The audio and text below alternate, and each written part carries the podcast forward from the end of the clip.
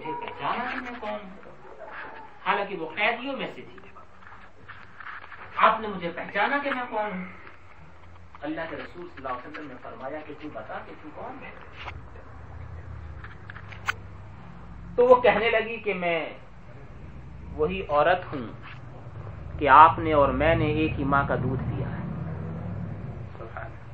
جس وقت آپ حضرت سعدیہ حلیمیہ حلیمہ رضی اللہ تعالی عنہا کے یہاں دودھ پیا کرتے تھے۔ میں بھی اسی وقت میں اسی ماں کا دودھ پی چکی ہوں۔ میں آپ کی گویا کہ رضائی بہن ہوئی۔ رضائی بہن یعنی جس نے ساتھ میں دودھ پیا۔ اللہ کے رسول صلی اللہ علیہ وسلم نے فرمایا اب آپ دیکھیں ادائیں۔ اللہ کے رسول نے فرمایا کہ تیرے پاس اس چیز کی جو تو کہہ رہی ہے کوئی دلیل ہے؟ تو اپنی زبان سے تو بول رہی ہے نا۔ حالانکہ نبی کریم صلی اللہ تعالی علیہ وسلم کو خدا نے عظیم علم عطا فرمایا تھا۔ لیکن دکھانا تو دوسروں کو تھا۔ آپ نے ارشاد فرمایا، تیرے پاس اس چیز کی کوئی دلیل ہے؟ تو یہ کہہ رہی ہے کہ میں تیری رضائی بھائی ہوں، بہن ہوں۔ وہ شیما جن کا نام شیما تھا، وہ کہنے لگی، بچپنے میں، یاد کیجیے بچپنے میں چھٹپن کا عالم۔ یہ خیال رہے کہ اللہ کے رسول صلی اللہ علیہ وسلم بچپنے کی حالت میں بھی ہر بری عادت سے محفوظ تھے۔ لیکن آپ سیرت نبوی کا یہ پہلو بھی دیکھیں۔ کہنے لگی کہ بچپنے کی حالت میں دوڑتے کھیلتے آپ نے ایک دفعہ میری پیٹھ پہ کاٹا تھا۔ بچے کبھی کبھی کاٹ لیتے ہیں نا؟ کاٹ لیتے ہیں کبھی۔ حالانکہ نبی کریم صلی اللہ علیہ وسلم اس طرح کی باتوں سے جس کو لوگ برا سمجھتے ہیں، شروع ہی سے بالکل پاک، صاف، منزہ مبرہ تھے لیکن وہ کہتی ہیں کہ آپ نے بچپنے کی حالت میں میری پیٹ پہ کاٹا تھا۔ میں آپ کی بہن ہوں، آپ میرے بھائی ہیں، وہ نشان کاٹا ہوا آج بھی موجود ہے۔ اللہ کے رسول صلی اللہ علیہ وسلم نے فرمایا کہ اگر ایسا ہے تو کیونکہ بھائی بہن کا معاملہ تھا۔ اللہ کے رسول صلی اللہ علیہ وسلم نے اس چیز کی تصدیق کی اور اس کے بعد کہا کہ ہاں صحیح ہے، تو شیما ہے۔ ہماری رضائی بہن ہے۔ رسول نے جو بچپن اب یہ میرے ذہن میں ایک بات آئی۔ رسول علیہ السلاۃ وسلام نے بچپنے کے عالم میں کھیلتے ہوئے ایک اپنے بچپن کی ادا سے اپنی بہن کے کاٹا، آج وہ کاٹا ہوا بھی ان کے کام آ رہا ہے۔ اس کے ذریعے پہچان کرائی جا رہی ہے۔ اسی طرح سے لوگ چھوٹی چھوٹی باتیں جب قیامت میں دیکھیں گے۔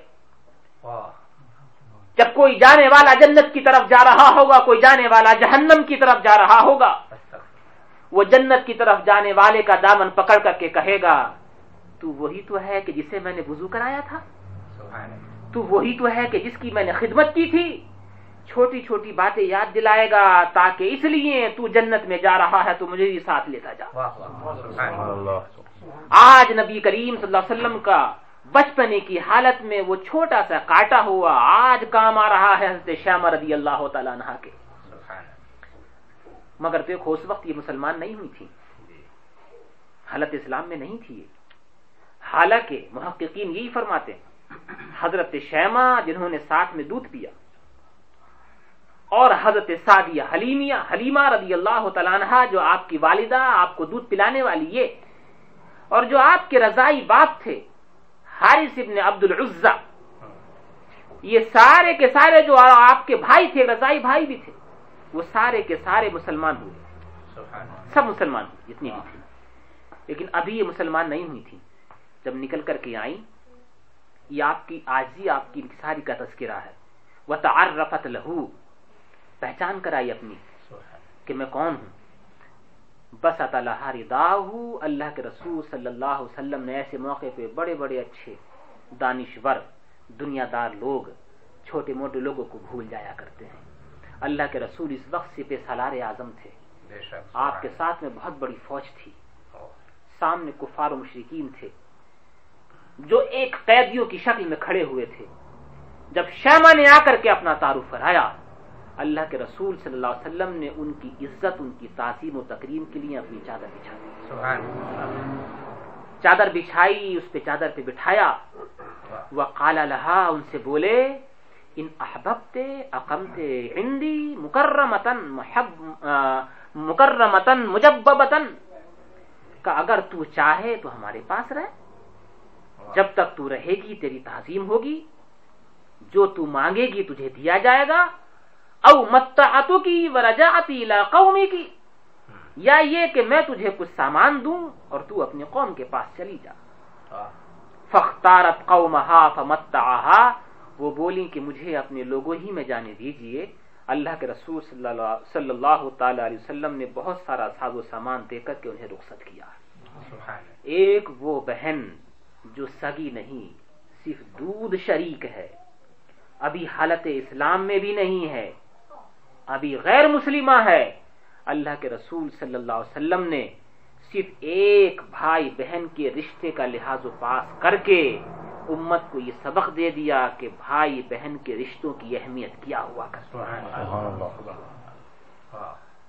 حضرت ابو طفیل رضی اللہ تعالیٰ فرماتے ہیں رائی تو نبی صلی اللہ علیہ وسلم، میں نے اللہ کے رسول صلی اللہ علیہ وسلم کو دیکھا انا غلام، میں بچپنے کی حالت میں تھا۔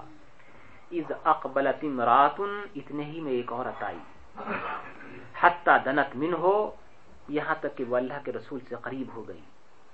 فبسط لہاری دا اللہ کے رسول صلی اللہ علیہ وسلم نے ان کے لیے اپنی چادر کو بچھا دیا۔ فجلست علیہ ہے اس پہ بیٹھ گئی وہ۔ یہ کہتے فقل تو منہازی ہی میں بولا، اتنے لوگوں کے درمیان ایک عورت دوڑتی ہوئی آئی۔ وہ بھی دوسری جانب سے اپنی طرف سے نہیں۔ اللہ کے رسول نے ان کے لیے چادر بچھا دی یہ ہے کون؟ جن کی اتنی عزت کی جا رہی ہے۔ قالو اردعت ہو۔ لوگوں نے جواب دیا یہ ان کی وہ ماں ہے کہ جنہوں نے انہیں دودھ پلایا ہے۔ نبی کریم صلی اللہ تعالی علیہ وسلم کے لیے امام احمد رضا فاضل بریلوی رضی اللہ تعالیٰ نے اپنی کتاب کے اندر یہ ثابت فرمایا ہے۔ کہ حضور صلی اللہ تعالی علیہ وسلم کے اوپر دنیا میں رہ کر کے جس نے احسان کیا، اللہ کے رسول صلی اللہ تعالی وسلم نے ان سب کو اسلام کی دولت سے سرفراز فرمایا۔ جس جس نے بھی دودھ پلایا، جس جس نے بھی دودھ پلایا۔ ایک دو دودھ پلانے والی نہیں، کئی ہیں دودھ پلانے والی۔ لیکن نبی کریم صلی اللہ تعالی علیہ وسلم نے جس کا بھی ایک گھونٹ دودھ پیا، جب تک اس دنیاوی حیات کے اندر رہے، کبھی ان کے پاس تحفے بھیجا کرتے، کبھی تحائف بھیجا کرتے، ان کی عزت، ان کی تعظیم، ان کی تقریم اس طرح سے کیا کرتے تھے جیسے کہ اپنی سگی ماں کی کیا کرتے حضرت عمر ابن صاحب رضی اللہ تعالیٰ فرماتے ہیں کہ اللہ کے رسول صلی اللہ علیہ وسلم بیٹھے ہوئے تھے۔ فاقبل ابوہ من الرداعہ اتنے ہی میں ان کی رضائی باپ، اللہ کے رسول صلی اللہ علیہ وسلم کے رضائی باپ۔ ابھی میں نے کیا نام بتایا ان کا؟ جی؟ کسی نے ابھی بتایا مجھے۔ ہاں حارث ابن عبد العزا حارث ابن عبد العزا یہ حلیمہ سعدیہ کے شوہر ہیں۔ اور ان کی بہن کا نام کیا بتایا ابھی؟ جو آئی تھی حضرت شیما رضی اللہ تعالی عنہ۔ یہ حضرت حارث ابن عبد العزا جو مسلمان ہوئے بعد میں جب یہ مکے کے اندر آئے تو سارے قریش جتنے بھی تھے گھر کر کے کھڑے ہو گئے۔ کہنے لگے سنا تمہارا بیٹا کیا بولتا ہے؟ کہنے لگے کہ مجھے تو نہیں معلوم کہ کیا بولتا ہے۔ کا وہ یہ کہتا ہے کہ یہاں سے جانے کے بعد دوسری زندگی ہوگی ہم کو اٹھایا جائے گا ہمارا حساب کتاب ہوگا کوئی جنت میں جائے گا کوئی دوزخ میں جائے گا تیری عقل میں آنے والی بات ہے یہ؟ تو کہنے لگے کیسا ہے کہ ہاں ایسا ہی بولتا ہے ایسی باتیں کرتا ہے کہ جو عقل میں نہ آ سکے۔ انہوں نے فرمایا اچھا میں خود جا کر کے پوچھتا ہوں۔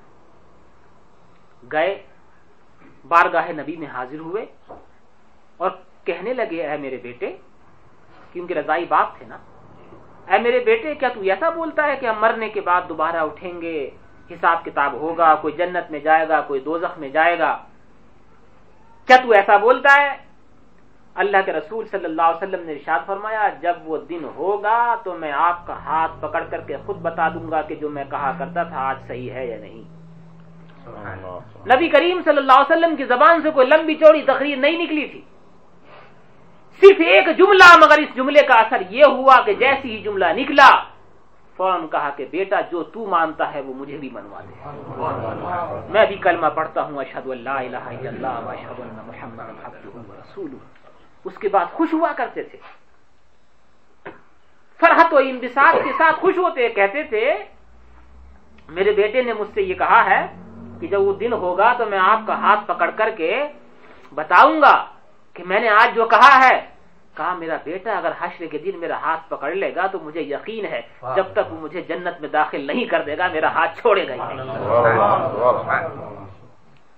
یہ فرمایا کرتے تھے۔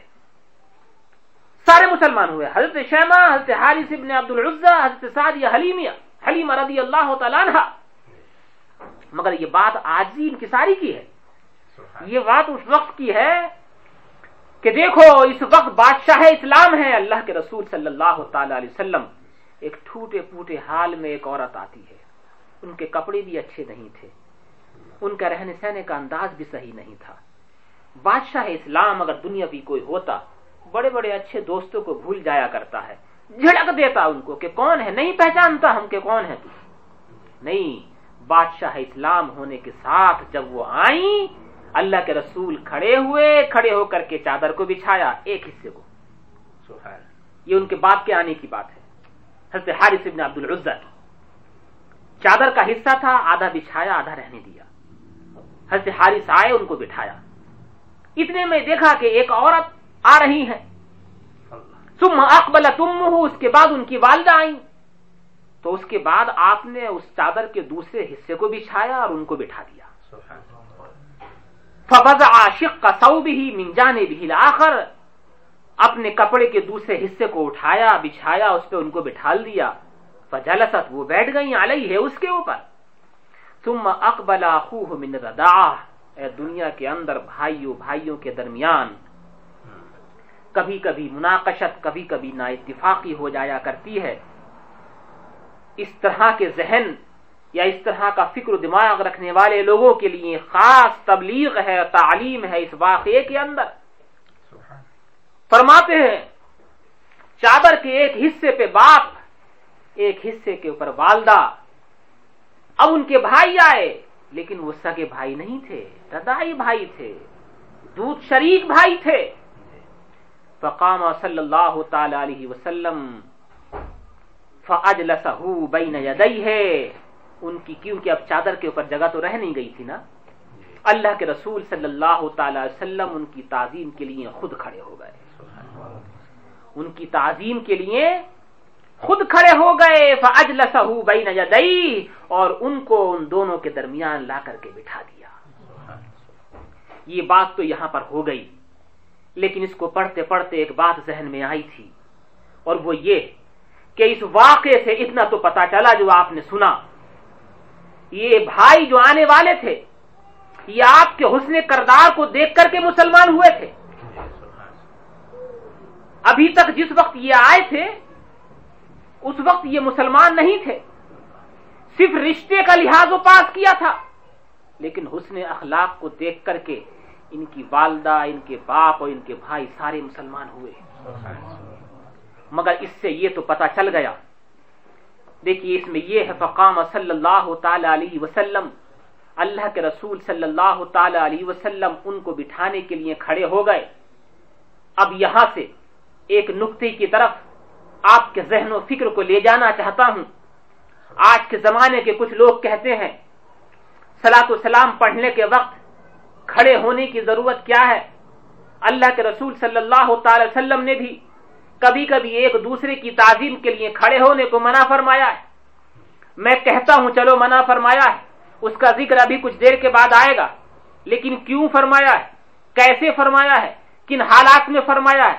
اس کا ذکر کر دینا بھی ضروری ہے۔ مگر اس واقعے سے آپ کو اتنا تو کم سے کم پتا چلے گا کہ نبی ہو کر کے ایک امتی کے لیے کھڑا ہو رہا ہے۔ نبی ہو کر کے ایک امتی کے لیے کھڑا ہو رہا ہے۔ تو گویا کہ نبی نے یہ سبق دے دیا۔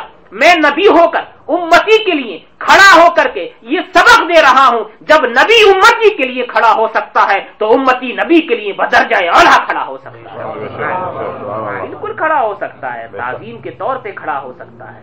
اگر یہ کھڑا ہونا غلط ہوتا، تو اللہ کے نبی صلی اللہ علیہ وسلم کبھی کھڑے نہ ہوتے۔ اور جو لوگ بیان کرتے ہیں نا، اس کا ذکر بھی ابھی آئے گا۔ اللہ کے رسول صلی اللہ تعالی علیہ وسلم کی ایک اور ماں تھی جن کا نام سوئیبا تھا۔ کیا تھا؟ آپ لوگ زور سے بولیں کیا نام تھا؟ بعض لوگ اس کو سوبیا پڑھتے ہیں سوبیا۔ صحیح لفظ سوبیا نہیں صحیح لفظ سوئیبا ہے۔ یہ ابو لہب کی باندی یہ وہی سویبا ہیں رضی اللہ تعالی عنہ کہ جب اللہ کے رسول صلی اللہ تعالی علیہ وسلم پیدا ہوئے، تو یہ ابو لہب کی باندی تھی، بڑی پیاری چہی تھی اس کو۔ اسی نے آ کر کے صبح صبح خوشخبری سنائی تھی ابو لہب کو کہ تیرے یہاں بھتیجا آیا ہے۔ اور اس نے خوشی میں انگلی سے اشارہ کیا تھا جہ تو آزاد ہو گئی۔ اور بعد میں کسی نے خواب میں دیکھا، ابو لہب کو کہ تیرا حال کیا ہے؟ تو تو بڑی مخالفت کر کے گیا ہے دنیا سے۔ تو کہنے لگا کہ جتنی سزا جہنم میں مجھے مل رہی ہے، شاید کسی اور کو ملتی ہو۔ لیکن ہاں منڈے کے دن، پیر کے دن تھوڑی سی تخفیف ہو جاتی ہے۔ وہ اس طرح سے کہ مجھے اس انگلی کے اندر سے تھوڑا سا پانی چوسنے کو مل جاتا ہے۔ کسی نے پوچھا کہ بھائی، انگلی کے اندر سے کیوں؟ کا اس لیے کہ محمد عربی کی پیدائش کی خوشی میں میں نے اسی انگلی کو اشارہ کر کے سویبا کو آزاد کیا تھا۔ تو جس انگلی کا اشارہ میں نے کیا تھا، اسی انگلی سے آج مجھے پانی ملتا ہے۔ اپنے زمانے کے جل القدر محدث حضرت علامہ جوزی رضی اللہ تعالیٰ ارشاد فرماتے ہیں، نبی کی پیدائش کا صدقہ، نبی کی پیدائش کی وجہ سے خوش ہونے کی برکت جب ایک کافر کو جہنم میں پہنچ مل سکتی ہے۔ تو ایک مسلمان کو دنیا میں کیوں نہیں مل سکتا؟ اس لیے جو لوگ خوشیاں مناتے ہیں مسرت شادمانیاں فرحتوں کا اظہار کیا کرتے ہیں جب ابو لہب کو جہنم میں رہ کر کے مل سکتا ہے تو کیا کہ امت یہ رسول کو دنیا میں رہ کر کے نہیں مل سکتا ہے۔ ضرور مل سکتا ہے۔ یہ سویبا انہوں نے بھی اللہ کے رسول صلی اللہ علیہ وسلم کو دودھ پلایا۔ بہت دنوں نہیں تھوڑے دنوں صرف۔ لیکن تھوڑے دنوں دودھ پلانے کے بعد اللہ کے نبی صلی اللہ تعالی علیہ وسلم، جب بھی آپ کے پاس کوئی ہدیہ آیا کرتا، آپ فرماتے کہ میری والدہ سویبا کے پاس لے کے جاؤ۔ ہدیے پہنچایا کرتے تھے۔ جب ان کا انتقال ہو گیا، وصال ہو گیا، تو پوچھا، فلما ماتت؟ جب ان کا انتقال ہوا سالا ممبخ یا من پوچھا کہ کوئی رشتے دار ہے ان کا؟ لوگوں نے کہا، فقیل اللہ کا کوئی رشتے دار نہیں ہے ان کا۔ تو اس کے بعد آپ کا وہ ہدیہ دینا رکا۔ لیکن اگر رشتے دار کوئی ہوتا تو اللہ کے رسول صلی اللہ تعالی علیہ وسلم اس رشتے دار کے یہاں بھیجا کرتے۔ اللہ کے رسول نے ارشاد فرمایا، تمہارا چچا تمہارے باپ کی طرح ہے۔ فرمایا، کسی کا باپ اگر نہ ہو تو وہ اپنی چچا کی تعظیم اپنے باپ کی طرح کیا کرے۔ اس لیے چچا کی تعظیم کرنا، ایک طرح سے یہ باپ کی تعظیم کرنا ہے۔ جو یہ چاہتا ہے کہ اپنے باپ کے ساتھ اچھائی کرے اور باپ دنیا میں موجود نہیں ہے تو اپنے چچا کے ساتھ کر لیا کرے۔ چچا کے ساتھ اچھائی کرنا، گویا کہ باپ کے ساتھ اچھائی کرنا ہے۔ حضرت خدیجہ رضی اللہ تعالی عنہ ارشاد فرماتی ہیں اب شرف واللہ لا يحزنك الله ابدا انك لتصل الرحم۔ وتحمل الكلا وتكسب المعدوم وتقري الضيف وتعين على نوائب الحق. نبی کریم صلی اللہ تعالی علیہ وسلم سے حضرت خدیجہ نے کہا تھا ایک دفعہ جب پہلی وہی نازل ہوئی حضرت جبرائیل امی علیہ سلاۃ وسلام پہلی دفعہ آئے۔ اللہ کے رسول نے دیکھا کہ ان کے پروں سے پورا افق بھرا ہوا ہے۔ پورا افق بھرا ہے۔ اور ان کا جو جسم ہے، اس کی وجہ سے پورا افق اس نے ڈھانک لیا ہے۔ پہلا پہلا کیونکہ یہ واقعہ تھا۔ پہلی دفعہ وہ آئے تھے، آ کر کے کہا تھا۔ اللہ کے رسول صلی اللہ علیہ وسلم یہی موقع تھا کہ حضرت خدیجہ کے پاس گئے تھے، جا کر کے کہا تھا کہ مجھے کوئی کمبل یا کوئی چیز اڑاؤ۔ اور آپ کے اوپر بظاہر بتقاضا بشری کچھ کپ کپی سی تاری تھی۔ اور آپ یہ کہہ رہے تھے کہ مجھے خوف لگ رہا ہے مجھے ڈر لگ رہا ہے۔ خوف کس چیز کا تھا؟ خوف اس چیز کا؟ کہیں ایسا نہ ہو کہ یہ نبوت کا جو بوجھ ہے یہ میں برداشت نہ کر سکوں۔ اور بھی اس کے مطالب بیان کی گئے ہیں۔ اس وقت حضرت خدیجہ نے رضی اللہ تعالیٰ یہ ارشاد فرمایا تھا یہ عرض کیا تھا یا رسول اللہ قسم خدا کی لا یا حضن کا اللہ ابدا اللہ آپ کا رب آپ کو کبھی بھی غم زدہ نہیں کرے گا۔ کیوں؟ اب وجہ سنیے گا۔ غم زدہ نہ کرنے کی وجہ کیا ہے؟ اس وقت اسلام پیدا نہیں ہوا ہے ابھی اظہار اسلام نہیں ہوا ہے۔ اللہ کے نبی صلی اللہ علیہ وسلم نے اعلان نبوت نہیں فرمایا۔ اعلان رسالت نہیں ہوا ہے۔ ابھی تو وہی بھی نازل نہیں ہوئی ہے۔ حضرت خدیجہ اللہ کی قسم کھا کر کے یہ کہہ رہی ہیں کہ آپ کو آپ کا رب رسوا نہیں کرے گا۔ اب رسوا نہ کرنے کی وجہ سنیے رسوا نہ کرنے کی وجہ کیا کیا؟ فرمایا ایک تو یہ ان تسل الرحما اس لیے کہ آپ رشتہ داریوں کو جوڑتے ہیں کاٹتے نہیں۔ مطلب یہ ہوا کہ جو رشتہ داری کو جوڑتا ہے اللہ اس کو رسوا نہیں کرتا۔ اور کیا فرمایا؟ فرمایا و تحمل الکلہ کا اس لیے کہ آپ دوسروں کا بوجھ خود اٹھا لیا کرتے ہیں۔ دوسروں کی پریشانی آپ خود بانٹ لیا کرتے ہیں۔ اس وجہ سے آپ کو آپ کا رب رسوا نہیں کرے گا۔ وہ تقسب المعدومات تیسری وجہ سنیے۔ اس لیے کہ آپ خود کما کر کھاتے ہیں۔ کیا؟ خود کما کر کھاتے ہیں۔ یہ بھی وجہ ہے کہ آپ کو آپ کا رب رسوا نہیں فرمائے گا۔ وہ تقریب ضعیف ایک وجہ یہ ہے کہ آپ کے یہاں جو مہمان آتا ہے، آپ اس مہمان کو عزت دیا کرتے ہیں۔ یہ بھی وجہ ہے کہ آپ کو آپ کا رب رسوا نہیں کرے گا۔ وہ توعین اللہ نوائب اور پیش آنے والی حق باتوں میں آپ دوسروں کی مدد کیا کرتے ہیں۔ یہ بھی وجہ ہے کہ آپ کو آپ کا رب رسوا نہیں کرے گا۔ بات توازو کی چل رہی تھی۔ آجی اور انکساری کی چل رہی ہے۔ حضرت امام قاضی ریاض رضی اللہ تعالیٰ نے ارشاد فرماتے ہیں کان اشد الناس توازعا اللہ کے نبی صلی اللہ تعالی علیہ وسلم سارے لوگوں میں سب سے زیادہ بڑھ کر کے توازو کرنے والے تھے۔ توازو جانتے ہیں کسے کہتے ہیں؟ توازو فروتنی آجی انکساری اپنے آپ کو چھوٹا سمجھنا۔ اپنے آپ کو چھوٹا سمجھنا۔ یہ چھوٹا سمجھنا، بڑا سمجھنا جو فقرا لوگ ہیں نا، فقیر لوگ فقیر لوگ ان کے اندر یہ عادت ہوتی ہے کہ وہ کتنا بھی بڑا ہوتا ہے کتنا بھی بڑا ہو وہ اپنے آپ کو کبھی بڑا کہتا بھی نہیں ہے اور سمجھتا بھی نہیں یہ رسول اکرم صلی اللہ علیہ وسلم کی ایک خاص سیرت طیبہ کے خاص حصے کا ان پہ اثر ہوا کرتا ہے۔ ہاں کوئی الگ بات ہے کہ کسی کسی اللہ کے ولی کو اپنا مرتبہ ظاہر کرنے کے لیے حکم دیا جاتا ہے۔ جیسے کہ حضرت شیخ عبد القادر جیلانی قدسہ سرہ نورانی کہ ان سے کہا گیا تھا تم کہو ممبر پہ کھڑے ہو کے کہو قدم حاض ہی اللہ رقبت کل ولی اللہ میرا یہ قدم ہر اللہ کے ولی کی گردن کے اوپر ہے۔ وہاں ان سے کہا گیا کہ یہاں آج انکساری فروتن یہ نہیں بلکہ کھڑے ہو کے کہو ممبر پہ ہمارا حکم ہے۔ یہ مرتبہ کسی کسی کو دیا جاتا ہے۔ ورنہ تو فقیری فقیری کے اندر آجی ہوا کرتی ہے۔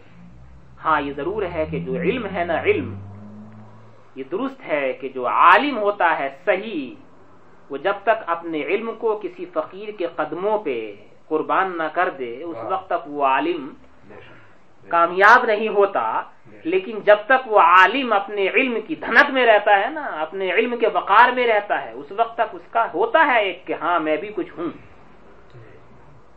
اس لیے حضرت مولا روم رضی اللہ تعالیٰ نے کہا مولوی ہرگز نہ شد مولا روم۔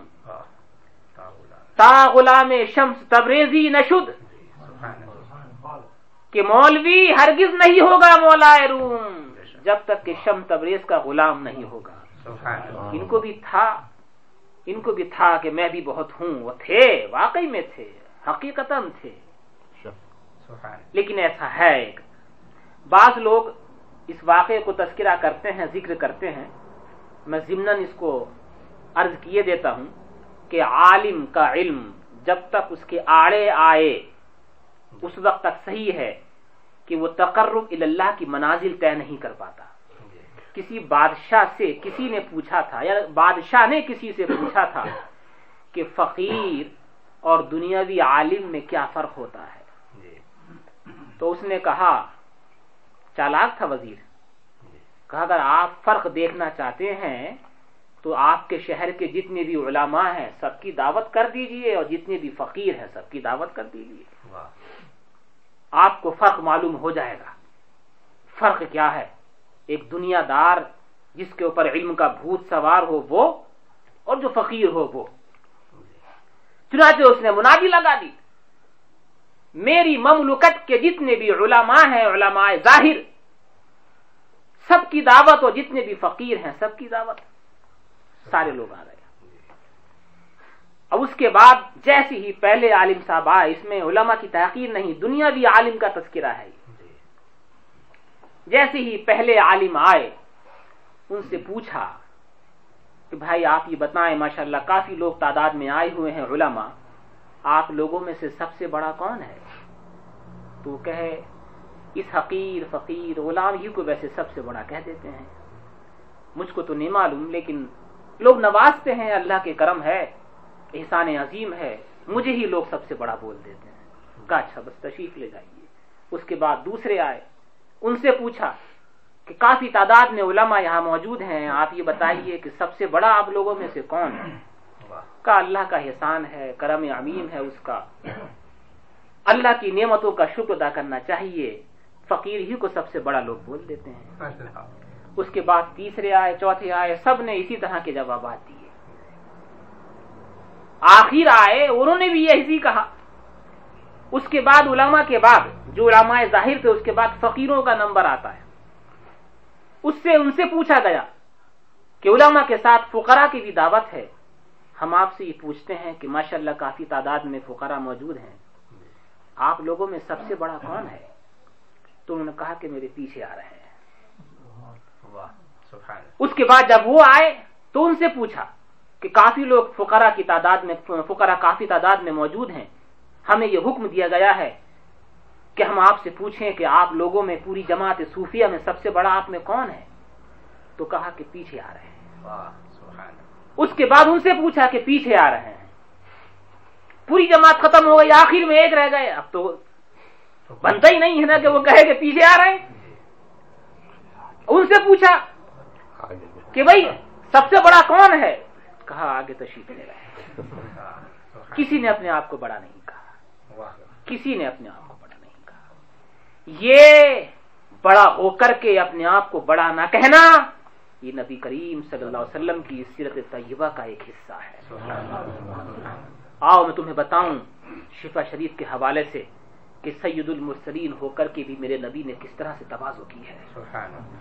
بڑا ہو کر کے بھی اپنے آپ کو کس طرح سے رکھا ہے۔ آج چھوٹے ہو کر کے بھی تھوڑی سی لوگ عزت دیتے ہیں تو پھولے نہیں سماتا ہے اپنی حقیقت کو بھول جاتا ہے۔ نبی کریم صلی اللہ تعالی وسلم کس طرح سے پیش آیا کرتے تھے۔ امام قاضی یاد ارشاد فرماتے ہیں حسبو کا انہو خیر بین ان یکون نبی ملکا۔ کہ سننے والے، تیرے لیے اتنا کافی ہے کہ میرے رب نے نبی کے اوپر فرشتہ بھیجا۔ اور فرشتہ بھیج کر کے ان سے پوچھوایا نبی صلی اللہ علیہ وسلم سے، کہ حبیب ہمیں بتاؤ، جواب دو۔ نبی کی بھی دو صفتیں ہیں، نبی کی بھی دو ظاہر دو خوبیاں ہیں۔ دو طرح کے نبی۔ آپ وہ نبی بننا چاہتے ہیں کہ جیسے حضرت سلیمان بادشاہت والی نبوت چاہیے؟ او نبی ابدا یا آجزی اور انکساری والی نبوت چاہیے۔ آپ مجھے بتاؤ، اختیار دیا تھا نا اللہ کے رسول کو؟ اگر آپ چاہتے، یہ کہہ دیتے، دونوں صحیح ہیں، دونوں اچھے ہیں، دونوں درست ہیں۔ حضرت ذوالقرنین، حضرت سلیمان نبی ہیں، بادشاہ بھی تھے۔ حضرت داؤد، بادشاہ تھے، نبی بھی تھے۔ رسول بھی تھے۔ اللہ کے نبی صلی اللہ علیہ وسلم اگر چاہتے تو یہ فرما دیتے، نبی یہ ملک۔ لیکن نہیں، آپ نے فرمایا فختارا یقون نبی ابدا اللہ کے رسول صلی اللہ علیہ وسلم نے بادشاہت والا نبو، بادشاہت والا نبی نہیں، بلکہ آجزی والا نبی بننا گوارا فرمایا۔ اس سے نتیجہ کیا نکلا؟ فقال لہو اسرافیل۔ جب آپ نے یہ کہا کہ پرورتگارا مجھے نبی یہ ملک نہیں نبی یہ عبد بنا۔ آجی والا نبی بنا۔ حضرت اسرافیل علیہ السلاۃ وسلام یہ حضرت اسرافیل وہی ہیں کہ شروع شروع میں تقریباً تین سال تک وہی لے کر کے حضرت اسرافیل آیا کرتے تھے۔ بعد میں حضرت جبرائیل بعض لوگ ایسا بولتے ہیں۔ حضرت اسرافیل بھی جی القدر صف ملائکہ کے اندر۔ بعض لوگ کہتے ہیں کہ حضرت اسرافیل بڑے یا حضرت جبرائیل بڑے۔ یہ بھی ایک بحث ہے۔ حضرت جبرائیل کے لیے کچھ کہتے ہیں، حضرت اسرافیل کے لیے کچھ بولتے ہیں۔ لیکن فیصلہ یہی ہے کہ تمام تر صف ملائکہ میں سب سے بڑا مرتبہ حضرت جبرائیل علیہ السلام کا ہے۔ لیکن حضرت اسرافیل علیہ السلام وسلام آئے، عند کا اس وقت، اور اس کے بعد عرض کیا، یا حبیب اللہ فإن اللہ قد اعطاك بما تواضعت له انك سید ولد آدم یوم القیامہ دیکھو، آجزی کرنے کے بعد آپ کو مرتبہ کیا ملا؟ اس لیے صوفیہ یہ کہتے ہیں، خاک پاؤں تلے رہتی ہے، لیکن یہ خاک ہی کو عزت حاصل ہے کہ بادشاہ کے تاج پہ بھی جا کے بیٹھ جاتی ہے۔ رہتی ہے پاؤں میں، لیکن بادشاہ کے تاج پہ بھی اگر دیکھو گے تو تمہیں خاک نظر آ جائے گی۔ آجی کرنے کے اندر آجی کرنے کے اندر تھوڑا سا بعد میں اچھا نتیجہ بھی ملتا ہے۔ اللہ کے نبی صلی اللہ علیہ وسلم کی بارگاہ میں حضرت اسرافی لاتے ہیں، آنے کے بعد کہتے ہیں، یا رسول اللہ صلی اللہ علیہ وسلم، قد اعطاك بما توعدات له انك سيد ولد آدم يوم القيامه آپ نے نبی عبد ہونا گوارا فرمایا، اس کی وجہ سے رب تبارہ کا وطالعہ نے اس کی وجہ سے، آپ کی آجزی کی وجہ سے رب تبارہ کا وطالعہ نے قیامت کا دن آپ کو سارے اولاد آدم، ولد آدم کا سردار بنایا ہے۔ آجزی آپ نے ظاہر فرمائی۔ قیامت کے دن حضرت آدم سے لے کر کے حضرت عیسیٰ تک جتنے بھی ہیں، سارے لوگوں کے سردار آپ ہیں۔ اس کے بعد فرمائے وہ اول من تنشق الارض عنہ آپ ہی سب سے پہلے وہ ہیں کہ جب زمین سے لوگ اٹھائے جائیں گے تو سب سے پہلے آپ اٹھائے جائیں گے۔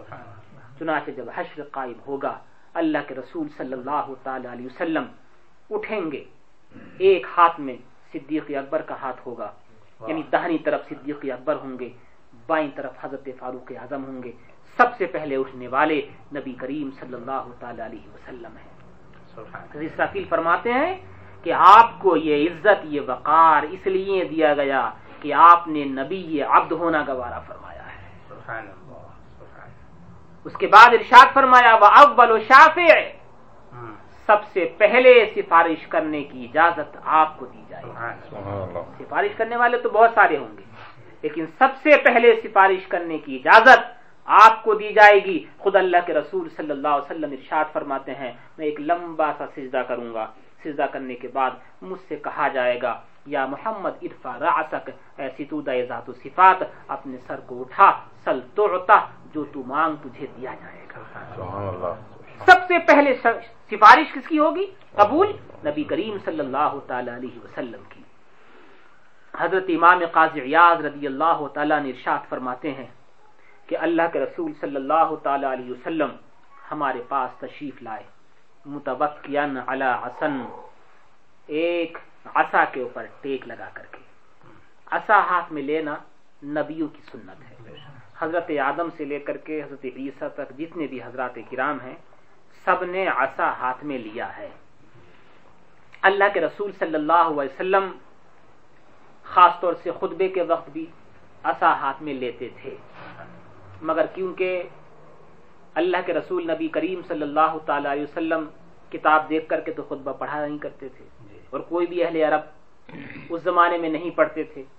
آج کسی مجبوری کی وجہ سے لوگ بعض جگہوں پہ دیکھ کے پڑھتے ہیں اہل عرب بھی۔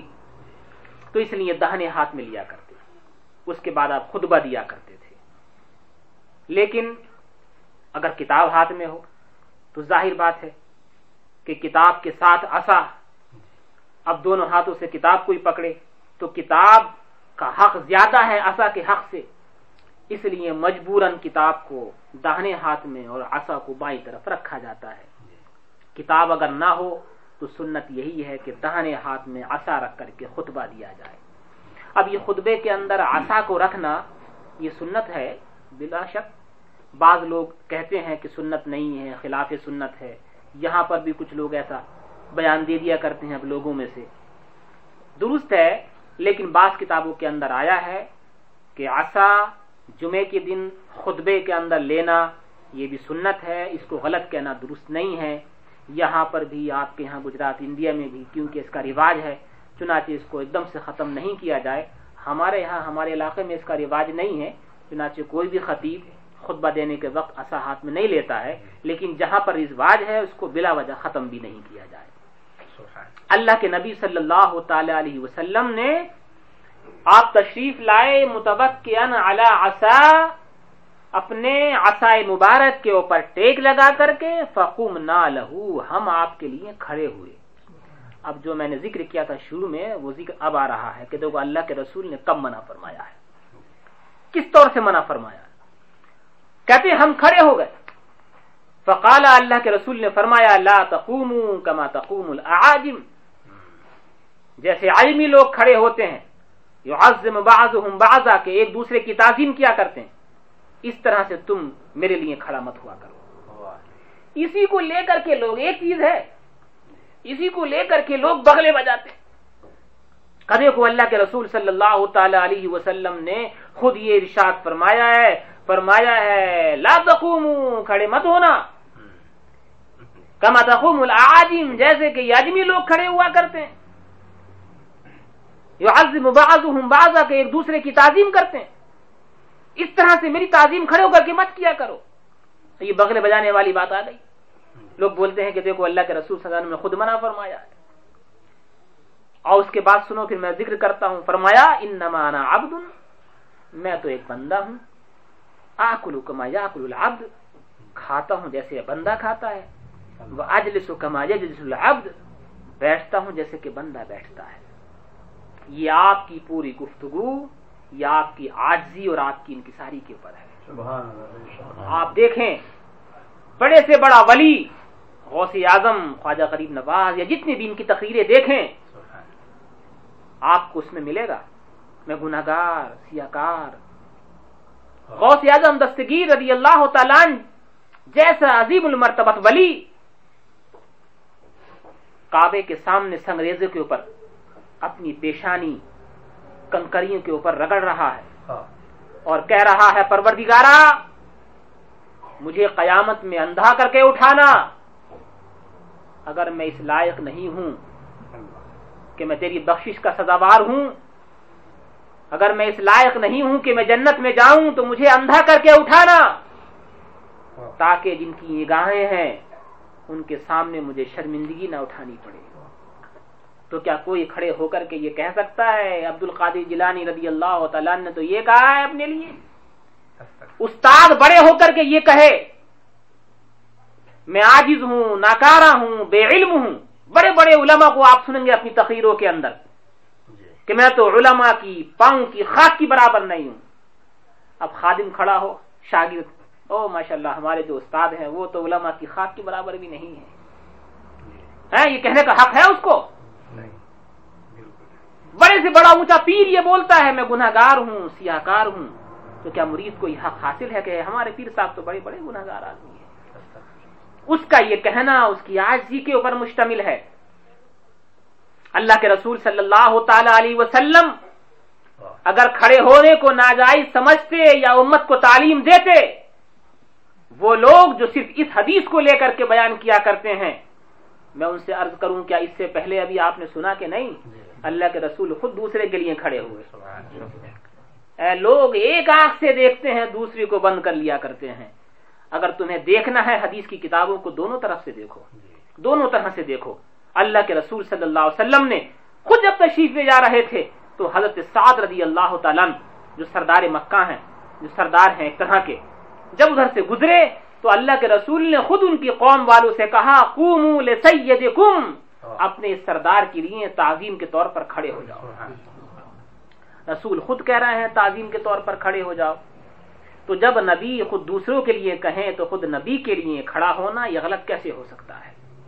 یہ پوری آپ کی گفتگو آپ کی آجی اور آپ کی انکساری کے اوپر مشتمل ہے. یر قبل حمار اللہ کے رسول صلی اللہ تعالی علیہ وسلم سید کائنات ہو کر کے گدھے جس کو آپ ڈنکی بولتے ہیں۔ اردو میں بھی یہ لفظ کہنا زبان سے اچھا نہیں لگتا ہے۔ لیکن وہ رسول جس کو اگر چاہتا اللہ کے رسول نے خود ارشاد فرمایا کہ میرے پاس زمین آسمان کے خزانوں کی کنجیاں ایک بہت بڑے اونٹ کے اوپر لاٹ کر کے سامنے پیش کی گئی اور مجھ سے کہا گیا کہ یہ زمین آسمان کے خزانوں کی کنجیاں ہیں انہیں قبول کیجیے۔ اللہ کے رسول فرماتے ہیں مگر میں نے ان کو منع کر دیا۔ میں تو یہ چاہتا ہوں کہ میں دوپہر کا کھاؤں تو پھر شام کے لیے انتظار نہ ہے کہ گھر کے اندر رکھا ہو۔ میں تو فقیروں والی یعنی کہ مسکینوں والی زندگی گزارنا چاہتا ہوں۔ اللہ۔ کے رسول نے خود دعا میں یہ ارشاد فرمایا پرورتگارا میرا حشر یعنی میرے ساتھ مسکینوں کو اٹھا۔ جب تک میں رہوں ایک طرح سے مسکین جیسی زندگی گزاروں۔ کیوں؟ اس لیے کہ مالداروں کو خوش کرنے کے لیے تو بہت سے لوگ ہوا کرتے ہیں۔ غریبوں کو خوش کرنے کے لیے لوگ نہیں ہوا کرتے۔ پرورتگارا مجھے وہ بنا کہ مجھے دیکھ کر کے مسکینوں غریبوں کا دل خوش ہوا کرے۔ اللہ کے نبی صلی اللہ تعالی علیہ وسلم نے اس کو دعا میں کہا۔ زبان سے کہتا ہوا اچھا نہیں لگتا ہے۔ لیکن اللہ کے رسول صلی اللہ علیہ وسلم، جن کی خدمت میں اپنے زمانے کا سب سے بڑا بادشاہ، پیدل چل کر کے آنے کو تیار ہو یرکب الحمار۔ ان کا حال یہ تھا کہ وہ گدھے کے اوپر سواری کیا کرتے تھے، ڈنکی کے اوپر سواری فرمایا کرتے تھے۔ مگر یہ ڈنکی، یہ گدھا بھی بڑا خوش نصیب گدھا تھا، بڑا خوش نصیب حمار تھا کہ جس کی اوپر سواری اللہ کے رسول صلی اللہ علیہ وسلم نے فرمائی۔ یافور اس کا نام تھا، دو تھے، ایک کا نام غفیر تھا۔ اس یافور لوگ بولتے ہیں، تم یہاں سے پکارو، تمہارا نبی کیسے سنے گا؟ اللہ کے نبی صلی اللہ علیہ وسلم انسانوں ہی کی نہیں، جنات ہی کی نہیں، چرند، پرند، درند، حیوانات، جمادات سب کی زبانوں کو سمجھا کرتے تھے۔ یافور آ کر کے اللہ کے رسول صلی اللہ علیہ وسلم کی بارگاہ میں حاضری دیتا ہے۔ سارے لوگ کھڑے ہوئے ہیں، کسی کو کچھ نہیں معلوم کہ یہ کیا گفتگو چل رہی ہے۔ یافور نے آ کر کے اپنی گردن کو ہلایا۔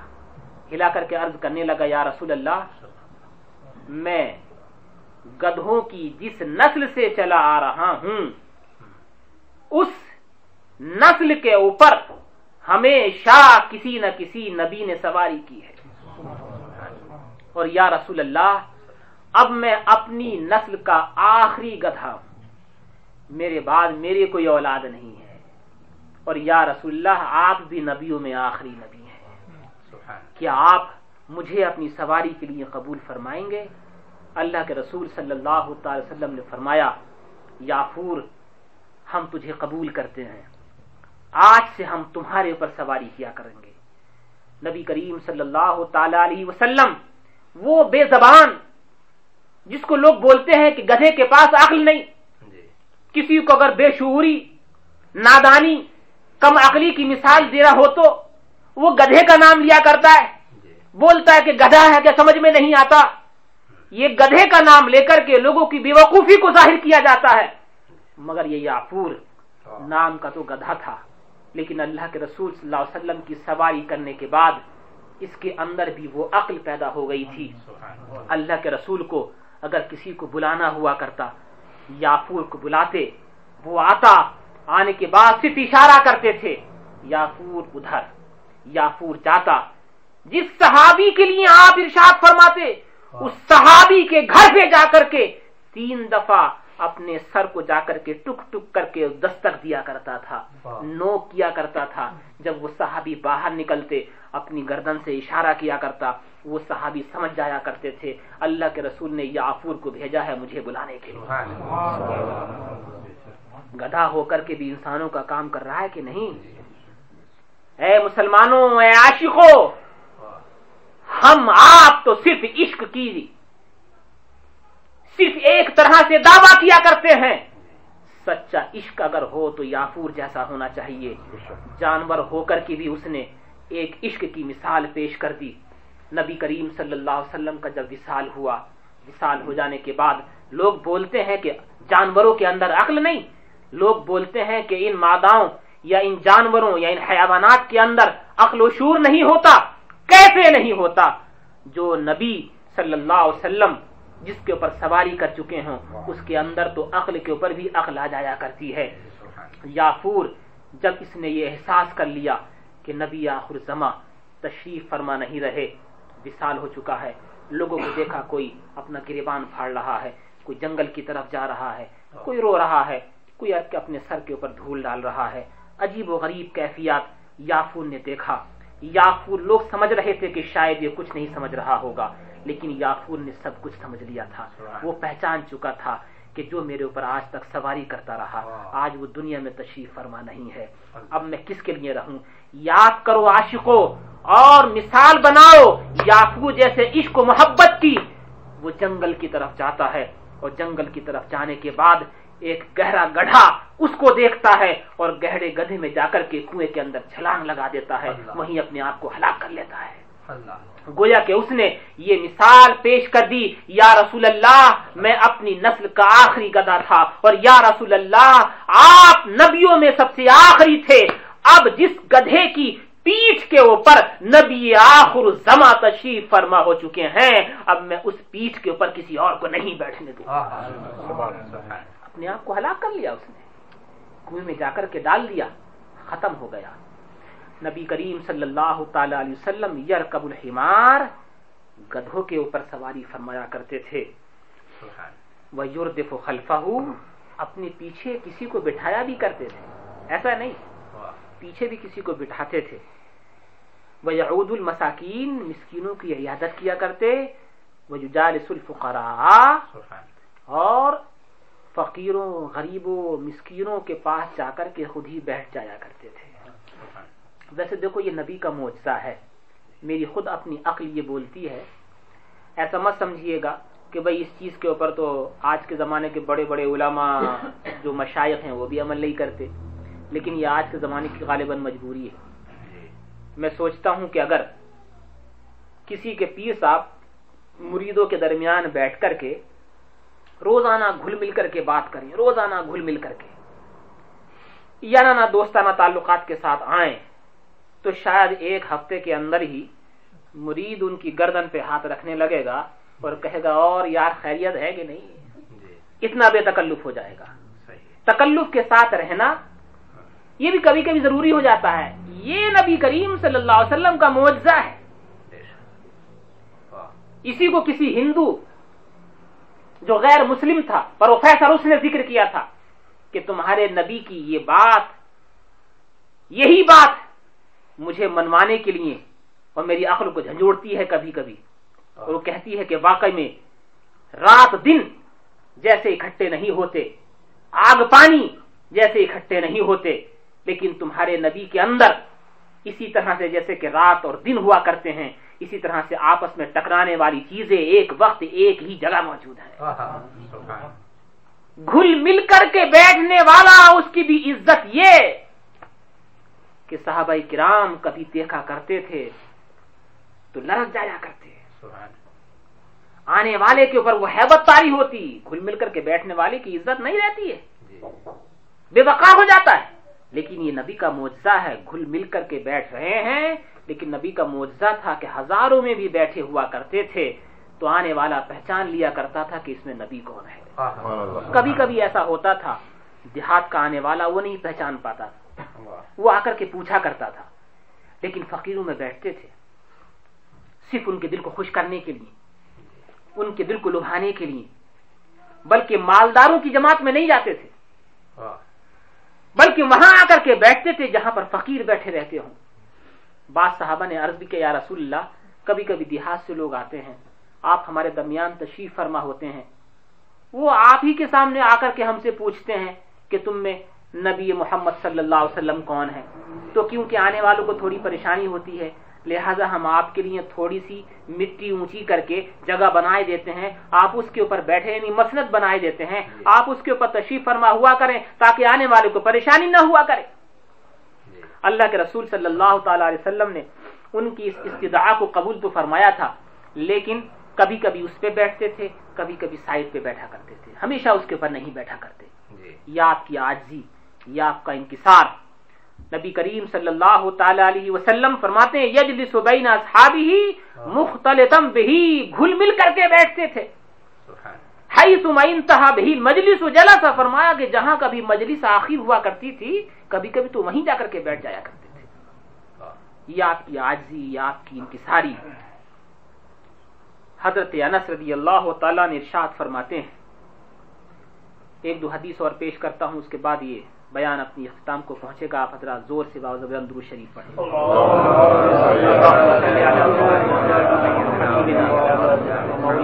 مولانا محمد وسلم۔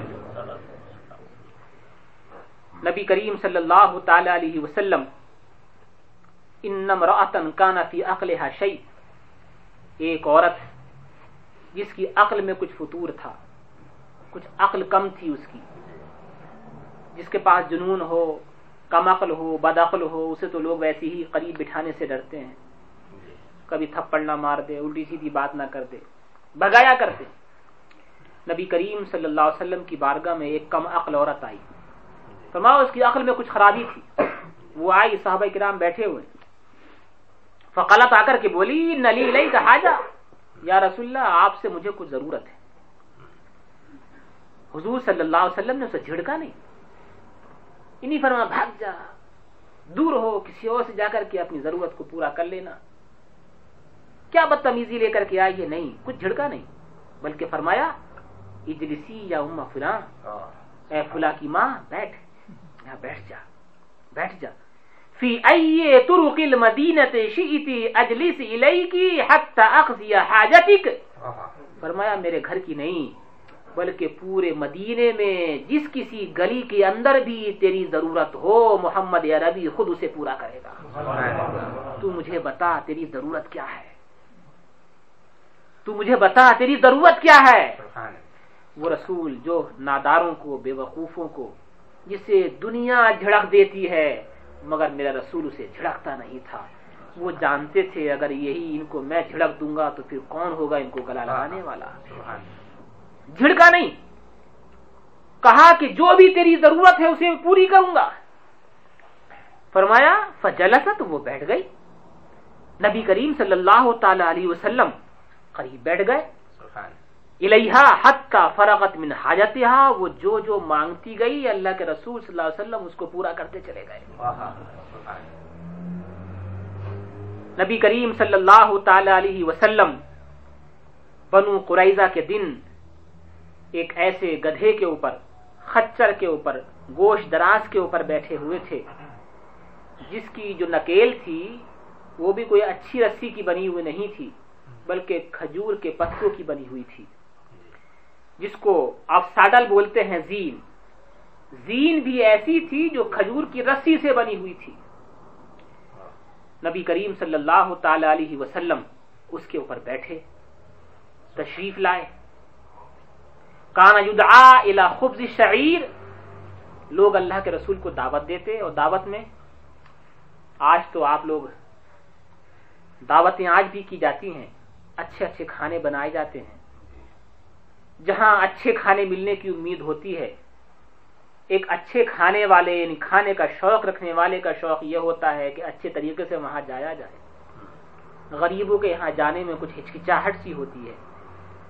اللہ کے رسول صلی اللہ تعالی وسلم کو جب کوئی غریب بلایا کرتا آپ خاص طور سے اس کے ہاں ضرور جایا کرتے تھے۔ معلوم ہے کھانے میں کیا ہوا کرتا؟ خبز شعیر جو کی روٹی۔ آپ لوگوں میں سے کسی نے کھائی ہے جو کی روٹی؟ کھائی ہے۔ بہت سخت ہوتی۔ ہے۔ بغیر پانی کے ہم لوگوں کو تو حلق سے نیچے نہیں اترتی۔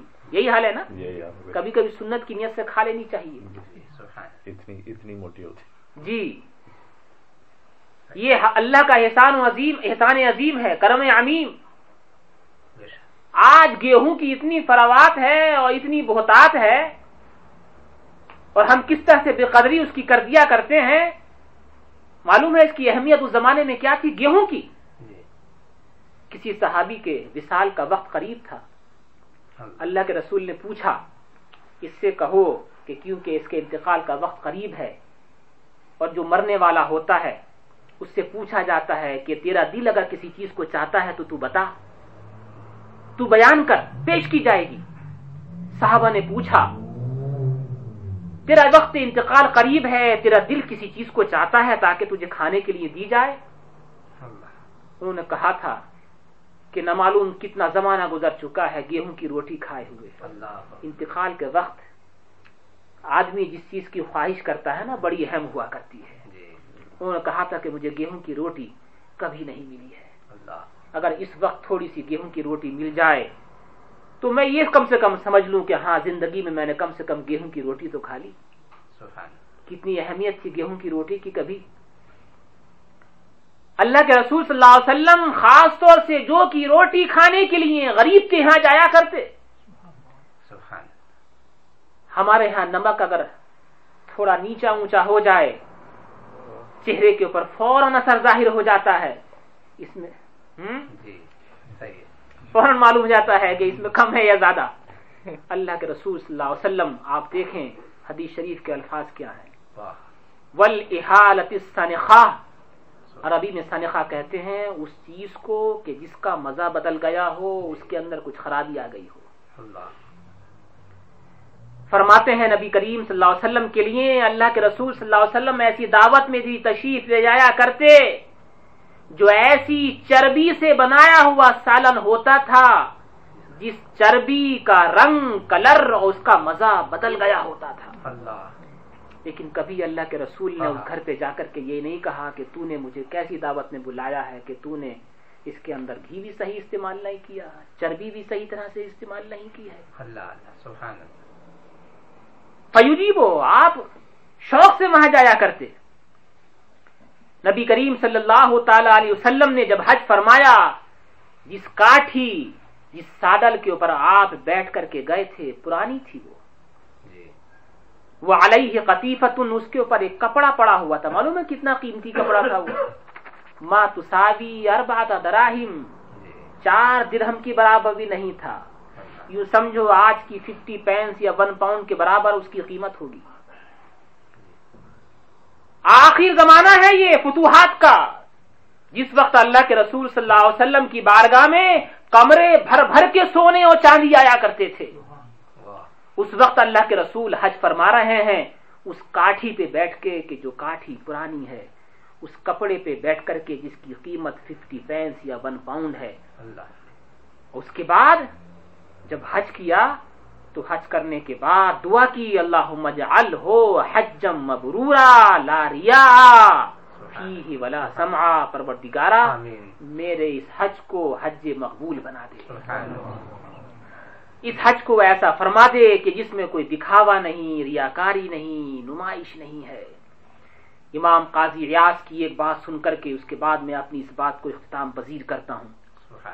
امام قاضی ریاض رضی اللہ تعالیٰ نے ارشاد فرماتے ہیں، سننے والے، تو نے ابھی سنا کہ میرا نبی اس گھر پہ بھی جایا کرتا تھا کہ جہاں جو کی روٹی ملتی۔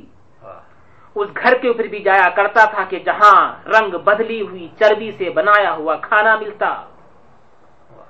اس ہمار، اس گوشت دراز اس ڈنکی کے اوپر بھی سواری کیا کرتا تھا۔ کہ جس کے اوپر ففٹی پینس یا بہت ہی کم قیمت چادر رکھی ہوا کرتی تھی کا سن یہ اس وجہ سے نہیں تھا کہ نبی کے پاس کچھ نہیں تھا۔ سبحان اللہ سبحان اللہ۔ کا نبی کو پورے اونٹ کے اوپر زمین و آسمان کی کنجیاں دی گئی تھیں۔ اور کہا گیا تھا کہ زمین و آسمان کے خزانے تمہاری خدمت کے اندر موجود ہیں جتنے چاہو اختیار فرما لو۔ اللہ کے رسول نے منع فرما دیا۔ کہا یہ اس وقت کی بات ہے فتحت علیہ الارض کا پوری زمین کے اوپر اس وقت رسول اکرم صلی اللہ علیہ وسلم کی بادشاہت تھی۔ پوری زمین کے اوپر جھنڈا گڑ چکا تھا اسلام کا۔ اس وقت کے سارے عالم کے اندر شہرت ہو چکی تھی مسلمانوں کی۔ بڑے بڑے اونچے بادشاہ لرستے تھے شوکت اسلام سے۔ بڑے بڑے اونچے مقوقس ہو بادشاہ ہرقل ہو۔ بادشاہ حبشہ ہو بادشاہ ایران و عراق ہو بڑے بڑے اونچے ہدیے رسول اکرم صلی اللہ تعالی علیہ وسلم کی بارگاہ میں بھیجا کرتے تھے۔ کہ جس وقت یہ حج فرمایا نا جس کے اوپر میں نے کہا جی۔ کہ جس ہمار کے اوپر تشریف فرمائے ہوئے اس کے اوپر چادر جو پڑی تھی کتنی قیمتی؟ ایک پاؤنڈ کی برابر تقریباً۔ کا اس وقت لوگوں نے اپنی طرف سے بڑے بڑے اچھے سو اونٹ اللہ کے رسول کی بارگاہ میں نظر کیے تھے کہ آپ اپنے ہاتھ سے اس کو قربان کیجیے گا۔ رسول اگر چاہتے تو بہترین اونٹ کے اوپر تشریف فرما ہوتے۔ جی۔ رسول اگر چاہتے تو اچھے سے اونٹ کے اوپر جلوہ گر ہوتے۔ رسول اگر چاہتے تو بہترین سی سواری لے کر کے جاتے۔ مگر نہیں اللہ کے رسول نے بہت اچھے اونٹ کو نہیں بلکہ چھوٹی سی سواری کو پسند فرمایا۔ امام قاضی ریاض فرماتے ہیں جب اللہ کے رسول صلی اللہ تعالی علیہ وسلم مکے کے اندر داخل ہوئے جب داخل ہوئے عظیم فوج آپ کے سامنے موجود تھی۔ بڑے بڑے اونچے سردار آپ کے سامنے سر جھکائے کھڑے تھے۔ لیکن اللہ کے رسول صلی اللہ علیہ وسلم کا حال کیا تھا؟ کہ جب آپ فتح مکہ کے دن جس وقت بادشاہ اسلام کی حیثیت سے آپ مکے کے اندر تشریف لا رہے ہیں سامنے تمام تر کفار و مشرقین جنہوں نے آپ کے اوپر ظلم و ستم ڈھائے تھے۔ آج سارے کے سارے کھڑے ہوئے ہیں لڑت رہے ہیں، کانپ رہے ہیں۔ آج تک جو تکلیف پہنچانے والے تھے، سب کی گردنیں جھکی ہوئی ہیں۔ مگر اللہ کے رسول نے سب کو معاف فرما دیا تھا۔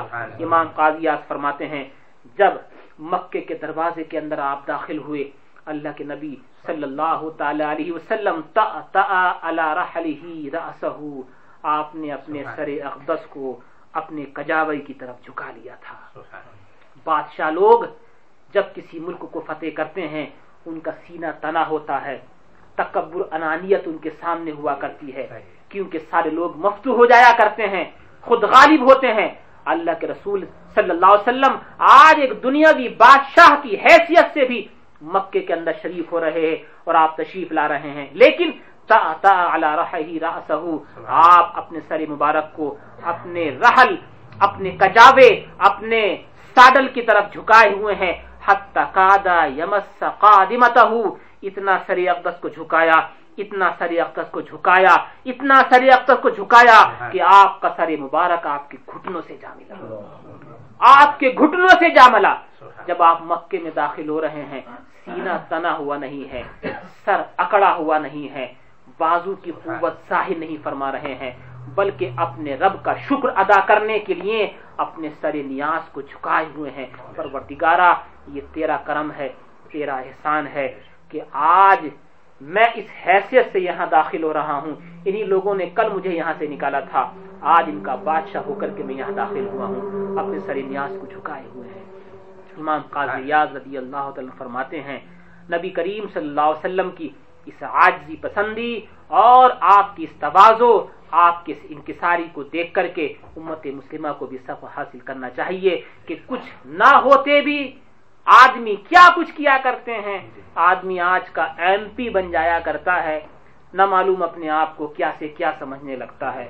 ایم پی تو کیا چھوٹا موٹا، ارے مدرسے کا متولی ہو جاتا ہے تو نہ معلوم کیا سمجھتا ہے۔ مدرسے کا متولی تو اور، مسجد کی کمیٹی میں اگر آ جائے تو پھر وہ اپنے بڑوں کا بھی ادب و احترام کرنا بھول جایا کرتا ہے۔ جب کمیٹی کے اندر آ کر کے لوگ اپنی آپ کو بھول جاتے ہیں، تو بڑی اوپر جا کر کے لوگ کیا کیا نہ ہو جاتے ہوں گے۔